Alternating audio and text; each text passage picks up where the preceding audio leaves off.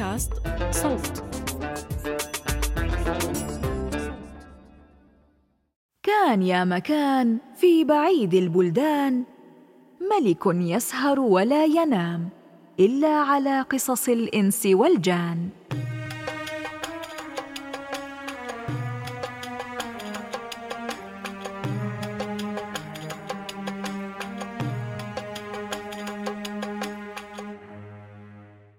وبلغني أيها الملك السعيد أن الأعجمي الثالث نفذ بجلده عندما أخبر السيدة بخبره وحكى لها ما رويته لك بالأمس من حكايته مع جبل المغناطيس والفارس النحاسي فوق القبة النحاسية والشيخ شبيه إبليس والبساتين الخلابة المنسية في السرداب العظيم حيث المعبد السحري القديم. فلما أطلقت زبيدة سيدة البيت سراحهم جميعا أمر الخليفة بإحضار الفتيات الثلاث إليه في الصباح. ولما حضرن بين يديه سألهن عن قصتهن. فتقدمت زبيدة وقالت يا أمير المؤمنين إن لي حديثا لو كتب بالإبر على اعماق البصر لكان عبرة لمن اعتبر. لقد كان أبي من أغنى تجار بغداد وكانت لي أختان. فلما مات والدنا ترك لنا خمسة آلاف دينار وكنت أنا أصغرهن سنا. فتجهزت أختاي وتزوجت كل واحدة برجل ومكثنا جميعا مدة في بيت أبينا. ثم إن كل واحد من أزواجهما هيأ تجارة وأخذ من زوجته ألف دينار وسافروا مع بعضهم وتركوني. فغابوا أربع سنين وضيع زوجاهما المال وخسرا كل شيء وتركاهما في بلاد الناس فجاءتاها على هيئة الشحاتين. فلما رأتهما زبيدة ذهلت عنهما ولم تعرفهما ولما عرفتهما قالت لهما ماذا جرى يا أختي؟ فقالتا يا أختاه إن الكلام لا يفيد الآن. وقد جرى القلم بما حكم الله. فأرسلتهما إلى الحمام وألبست كل واحدة حلة جديدة وأحسنت إليهما غاية الإحسان. فمكثتا عندي مدة سنة كاملة وصار لهما مال من مالي. فقالتا لها إن الزواج خير لهما وإنه ليس لديهما صبر عنه. فقالت لهما يا أختي سبق أن تزوجتما ولم تريا في الزواج خيرا فإن الرجل الجيد قليل في هذا الزمان. فلم تقبلا كلامي وتزوجتا بغير رضاي فزوجتهما من مالي وسترتهما. ومضتا مع زوجيهما فأقاموا مدة يسيرة ونصب عليهما زوجاهما وأخذا ما كان معهما من المال وسافرا وتركاهما فعادتا واعتذرتا وقالتا لا تؤاخذينا يا أختنا فأنت أصغر منا سنا ولكنك أكمل عقلا ولن نذكر الزواج ابدا بعد اليوم. فقبلتهما وزدتهما إكراما وبعد سنة أردت أن أجهز لي مركبا أحمل به تجارتي إلى البصرة فجهزت مركبا كبيرا. وحملت فيه البضائع والسلع وكل ما أحتاج إليه. وقلت لأختي يا أختي هل لكما أن تقعدا في المنزل حتى أسافر وأرجع؟ فقالتا بل نسافر معك فإنا لا نطيق فراقك. فأخذتهما وسافرنا وكنت قسمت مالي نصفين. فأخذت النصف وخبأت النصف الثاني. ولم نزل مسافرين أياما وليالي. فتاه بنا المركب وغفل الريس عن الطريق ودخل المركب بحرا غير البحر الذي نريده ولم نعلم بذلك مدة وطابت لنا الريح عشرة أيام فلاحت لنا مدينة من بعيد. فسأل الركاب الريس عن اسم المدينة التي أشرفوا عليها فقال والله لا أعلم ولا رأيتها من قبل قط ولا سلكت عمري هذا البحر. ولكن جاء الأمر بسلامة فما بقي إلا أن تدخلوا هذه المدينة وتخرجوا بضائعكم فإن حصل لكم بيع فبيعوا. ثم ذهب وغاب ساعة ثم عاد. فدخلوا المدينة فوجدوا كل من فيها قد تحول إلى تمثال من حجر أسود. فاندهشوا من ذلك ومشوا في الأسواق فوجدوا البضائع ما زالت كما هي. والنقود من الذهب والفضة ما زالت على حالها. ففرحوا ثم تفرقوا في شوارع المدينة واشتغل كل واحد منهم عن رفيقه بما فيها من المال والقماش. وأما أنا فطلعت إلى قصر في وسط المدينة فوجدته قصر الملك فدخلته فوجدت فيه جميع الأواني من الذهب والفضة. ثم رأيت الملك جالسا وقد تحول هو كذلك إلى صنم من حجر أسود وعنده حجابه ونوابه ووزراءه وكلهم أصنام مثله. فلما قربت من الملك وجدته جالسا على كرسي مرصع بالدر والجواهر فيه كل درة تضيء كالنجمه وعليه حلة مزركشة بالذهب وحوله خمسون حارسا. وفي أيديهم السيوف مسلولة فلما رأيت ذلك دهش عقلي.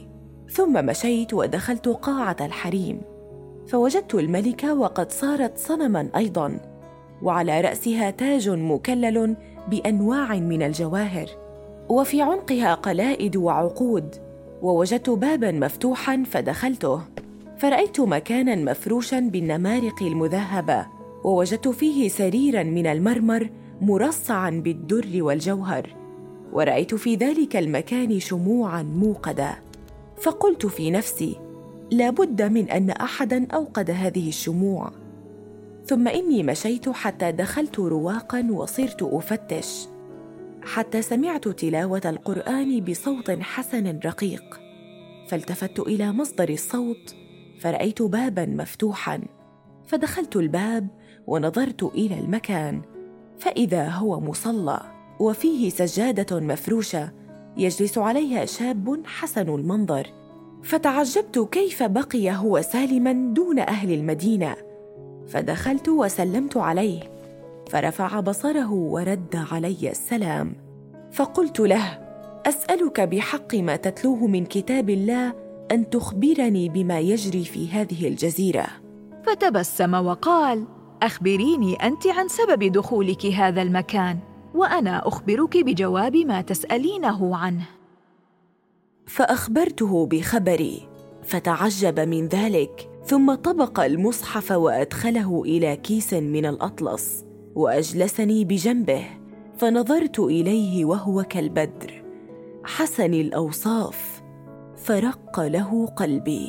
فأخبرها أن هذه المدينة مدينة والده وجميع أهلها قومه وقد كانوا مجوسا يعبدون النار دون الخالق الجبار وكانوا يقسمون بالنار والنور والظل والحور والفلك الذي يدور.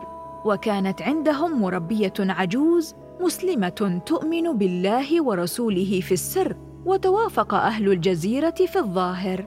فلما كبر الفتى سلمه أبوه إليها لتربيه. فأخذته العجوز وعلمته دين الإسلام وحفظته القرآن فلما أتمت ذلك أمرته أن يكتم إسلامه مثلها ولم يزل على ذلك الحال حتى ماتت العجوز وبعدها زاد أهل المدينة في كفرهم وعتوهم وضلالهم فبينما هم على ما هم فيه إذ سمعوا مناديا ينادي ويقول يا أهل المدينة ارجعوا عن عبادة النار واعبدوا الخالق الجبار. ففزع أهل المدينة واجتمعوا عند ملك المدينة فقال لهم لا يخيفنكم الصوت ولا يردعنكم عن دينكم. فمالت قلوبهم إلى قول الملك ولم يزالوا منكبين على عبادة النار واستمروا على طغيانهم مدة سنة. فسمعوا صوت الهاتف ينذرهم مرة ثانية ثم سمعوه ثلاث مرات على ثلاث سنين في كل سنة مرة فلم يزالوا عاكفين على ما هم عليه حتى نزل عليهم العقاب من السماء بعد طلوع الفجر فمسخوا حجارة سوداء ما عدا الأمير الفتى. ومن ذلك اليوم وهو على هذه الحال.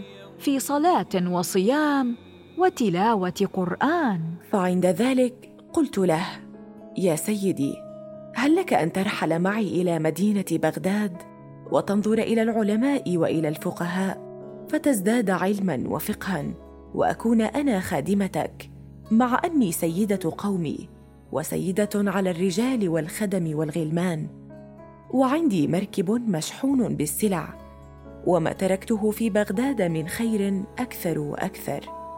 فقبل ثم قمنا ودخلنا إلى الخزائن وأخذنا ما خف وزنه وغلى ثمنه ونزلنا من القلعة إلى المدينة. فقابلنا البحارة والريس وهم يفتشون عني. فلما رأوني فرحوا بي. سألوها عن سبب غيابها فأخبرتهم بما رأت وحكت لهم قصة الشاب. وسبب مسخ أهل المدينة فتعجبوا من ذلك. ولما رأتها أختاها ومعها ذلك الشاب حسدتاها عليه وصارتا في غيظ وأضمرتا المكر لها. ثم ركبنا المركب وأنا بغاية الفرح وأقمنا ننتظر الريح حتى طابت لنا فنشرنا الأشرعة وسافرنا. فقعدت أختاها عندها وصارتا تتحدثان فقالتا لها يا أختاه ما تصنعين بهذا الشاب الحسن؟ فقلت لهما قصدي أن أتخذه زوجا. ثم التفت إليه وقلت يا سيدي أريد أن أفعل شيئا وحلفتك بالله الا تخالفني فيه. فقال سمعا وطاعة.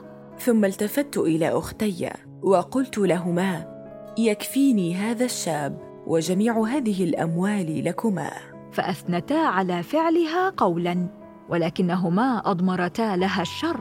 ولم نزل سائرين مع اعتدال الريح حتى خرجنا من بحر الخوف ودخلنا بحر الأمان. وسافرنا أياما قلائل إلى أن قربنا من مدينة البصرة ولاحت لنا أبنيتها فأدركنا المساء. فلما أخذهم النوم قامت أختاها فحملتاها هي والشاب ورمتاهما في البحر فاما الشاب فانه كان لا يحسن العوم فغرق وكتبه الله من الشهداء واما زبيده فنجت فلما سقطت في البحر رزقني الله بقطعة من خشب فركبتها وحملتني الأمواج إلى أن رمتني على ساحل جزيره فلم أزل أمشي في الجزيرة حتى أصبح الصباح عندها رأيت طريقا فيه أثر مشي ووجدت الطريق متصلا من الجزيرة إلى البر. فلما طلعت الشمس نشفت ثيابي وسرت في الطريق ولم أزل سائرة إلى أن قربت من البر الذي فيه المدينة. وإذا بحية تقصدني وخلفها ثعبان يريد هلاكها وقد تدلى لسانها من شدة التعب. فأخذتني الشفقة عليها فأخذت حجرا وألقيته على رأس الثعبان فمات. فصعقت لما رأيت الحية اخرجت جناحين وطارت فأغمي علي من فوري. فلما أفقت وجدت عند رجلي صبية فقعدت واستحييت منها. وقلت لها من أنت وما شأنك؟ فقالت لها الصبية ما أسرع ما نسيتني. بعدما فعلت معي معروفا وأنقذت حياتي وقتلت عدوي. أنا هي الحية الجنية التي خلصتها من الثعبان الجني وهو عدوي. فلما نجيتني منه طرت في الريح وذهبت إلى المركب الذي رمتك منه أختاك ونقلت جميع ما فيه من أموال وممتلكات إلى بيتك وأحرقته بمن فيه. وأما أختاك فإني سحرتهما وحشين أسودين فإني عرفت جميع ما جرى لك معهما. وأما الشاب فإنه غرق قبل أن ألحق به. ثم حملتني أنا والوحشين وألقتنا فوق سطح داري. فرأيت جميع ما كان في المركب من الأموال في وسط بيتي ولم يضع منه شيء. ثم إن الجنية قالت لها وحق النقش الذي على خاتم سليمان إذا لم تضربي كل واحدة منهما في كل يوم ثلاثمائة جلدة لآتين فأجعلك مثلهما. فلم أزل يا أمير المؤمنين أضربهما ذلك الضرب وأشفق عليهما. فتعجب الخليفة من ذلك وتعجب الحاضرون. ثم التفت الخليفة إلى الصبية الثانية وسألها عن آثار الضرب والتعذيب على جسدها. فتقدمت أمامه لتجيب عن سؤاله.